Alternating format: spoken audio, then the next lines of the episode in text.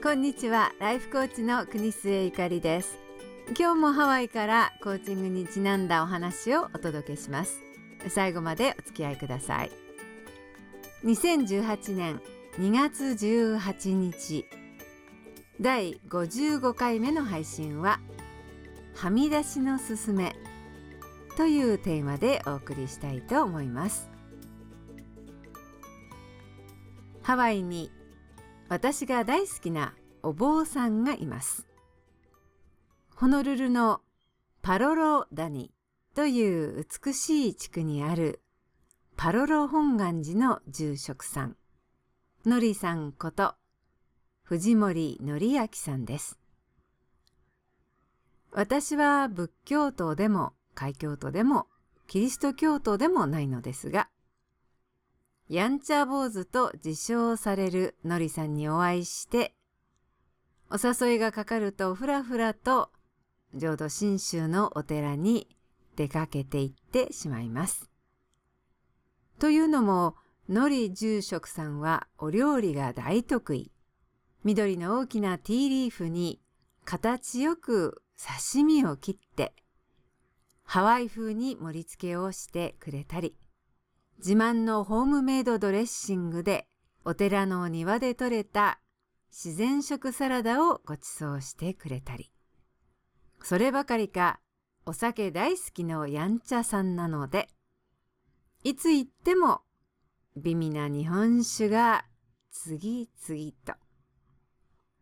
にこやかに微笑む阿弥陀如来のすぐ横で、ワイワイガヤガヤ。お寺さんを居酒屋と間違えているハワイ在住の日本人やローカルらが集まって、シェフ兼ウェイターをしてくれる住職を、のりさん、これ、塩足らないっす。醤油もっと持ってきてください。などと、顎で使い、ずずしいやからは、そうめんのおかわりありますか？あ、これ持って帰っていいですか？こんな酒盛り宴会が開催されるので、誘いがかかるとついお寺に足を向ける気持ちもお分かりいただけるかと思います。とお話ししただけでは、不謹慎にも食べ物飲み物だけに惹かれて、神聖な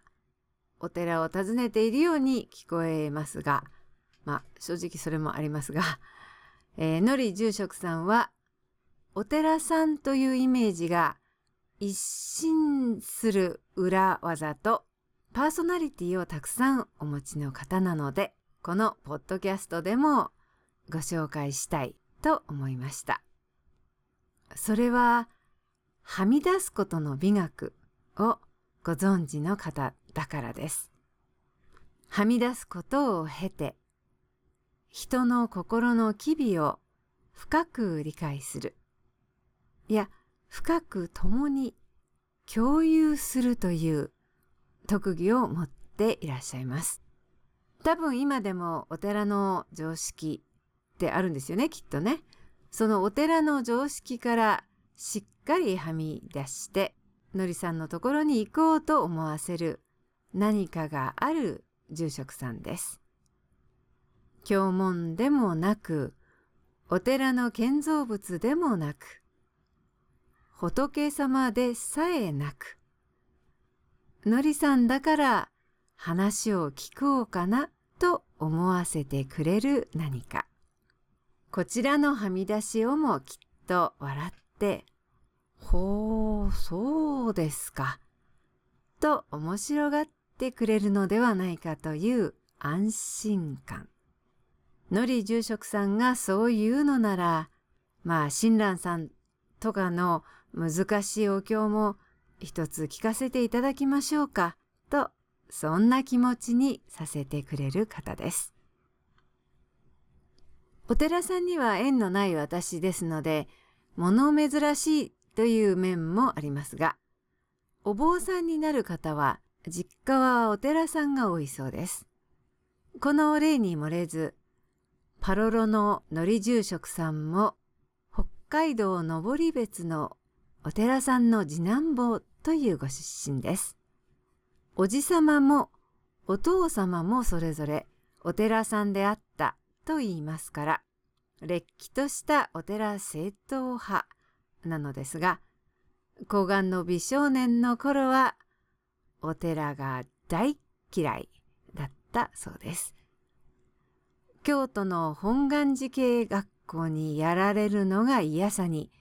家出がしょっちゅうでした。親に反発して、酒屋付近でたむろしているタバコスパスパの少年、不良少年たちとつるんだり、札幌まで無断遠征して、めでたくホームレスになってみたり、生活資金がなくなると、年齢を偽って製鉄工場で下働きをしたり、収納されるべきところに収まっていない人、物がはみ出しという状態です。入りきらない。突き出る。外に出てしまう。お寺という制限から一生懸命逸脱しながら、のりさんも収まっていない人たちの仲間入りができました。若者には多々ある経緯かもしれません。実家に連れ戻された後、お母様に泣かれてしまった若きのりさん。しぶしぶと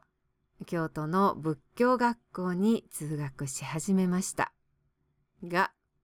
つまらない。仏教もお寺も自分もパッとしない。そこで思い立ったのは、インドへの無線旅行でした。登別や札幌の底辺から世界の底辺にはみ出したのりさん。これ以下はありえないというインドの貧困の底辺をガンジス川での葬式を足も目も鼻もない人たちの生活を目の当たりにしたのです。そして自分の居場所を必死で探りました。インドから帰ってからは、飢えた若い動物のように知識に飢え、かじりつきで勉強をしたそうです。お寺なんてちょっと気が利いた葬式屋さ、くらいに思っていた仏教が、自分発見の生きる感動発見の素晴らしいツールであることに気がついたのです。大学院では社会科学的な見地を学び、北米留学、南米ブラジル留学では、土地についた農業労働と進学を吸収しました。カトリック教やイスラム教など、他の宗教との交流で、宗教家でも社会活動に真摯に関わる人がいることに深く感動しました。カウアイ島に小さな古い本願寺があります。のりさんはやがてそこに赴任になりました。かれこれ25年前のことです。日系人のおばあちゃんたちがよう来てくださった、と涙を流して若い住職さんを歓迎してくれました。カウアイに来て気がついたことがあります。構造上に存在する暴力です。キリスト教の宣教師たちが良かれと思ってハワイの人たちにしたこと。北海道出身ののりさんは、これは日本で仏教がアイヌの人たちにした弾圧と同じじゃないかと思いました。それぞれが意図するものがたとえ良くても知らないうちに社会の構造に組み込まれてきた暴力がある。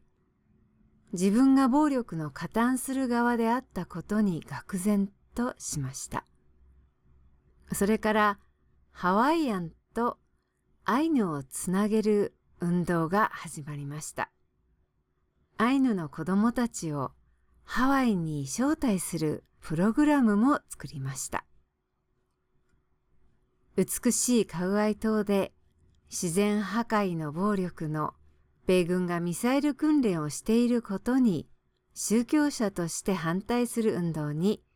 キリスト教徒の牧師さんたちと一緒に加わりました。暴力撲滅の努力の一環でカウアイ島におけるガンコントロールを提唱。脅迫を受けたり、アメリカのティーンに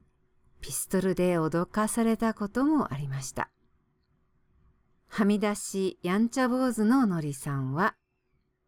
素敵な奥様のしえさんと共に今ホノルルの本願寺に勤めます。違う文化、違う言語、政治的に違う意見、歴史、価値観、はみ出したからこそ見える。自分とは違う事柄、違う人々、受け入れがたい事柄、受け入れがたい人々。それをあえて受け入れ、肯定できる勇気、克服しようとするのではなく、違和感を持ち続ける勇気。それははみ出したとき、飛び出した時とは一味違う勇気です。とどまる勇気。受け入れる勇気。ハワイアンの立場になってキリスト教徒アイヌの立場で仏教徒を慈しむ勇気。次年法にという難しい仏教の言葉をのりさんが教えてくださいました。自力を捨て、如来の絶対他力に委ねることを意味するのだそうです。はみ出すということは、自分や社会や規範の殻を出ることに使われます。はみ出した後は何くそと頑張ったり、自暴自棄になったりするのが人情です。しかし、自念法にということは、はみ出しをも受け入れます。出てきたからもまた受け入れ、はみ出した自分に後ろ指を刺した人も受け入れ、はみ出した自分自身をも受け入れます。自分を弾圧した相手もまた如来の御心に任すことを言うのだそうです。次年法に親鸞上人が晩年たどり着いた思想とのことです。自分も相手も手放すことが自分も相手も受け入れることにつながる。はみ出しのやんちゃ坊主ののりさんに教えていただいた言葉なので、信心もない私もあまりよくわからないなりになるほどね、と納得した気がしました。また、お寺の居酒屋に呼ばれたら、ありがたいお経の言葉を一つでも学んできて、皆さんにもご報告できればと思います。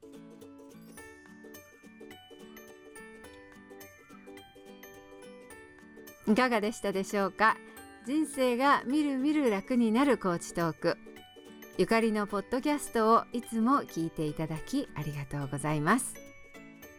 今日はおしまいに少しご案内をさせていただきます。2017年10月に初めてホノルルで開催した第1回ハワイ日本人のためのシニアフェアは大変好評で80人近くの方に参加いただきました。私もお手伝いさせていただいているみんなのケアネットワークでは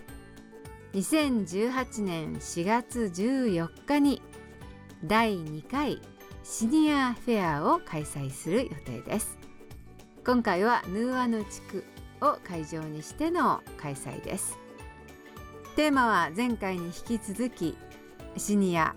高齢者の方々の関心の高い健康保険心のケアなどについて講師の方々にお話しいただき専門家が参加者の質問に答えられるようブースなども設定する予定です。オアフにいらっしゃる方ハワイ訪問中の方も歓迎します。ぜひふるってご参加ください。人生がみるみる楽になるコーチトーク。これからも頑張って配信していきたいと思います。ご意見やご希望ご質問などがありましたらぜひお寄せいただければと思います。それでは次回またお耳にかかります。今日も素敵にしなやかに爽やかにお過ごしくださいお相手はハワイのライフコーチ国末ゆかりでした。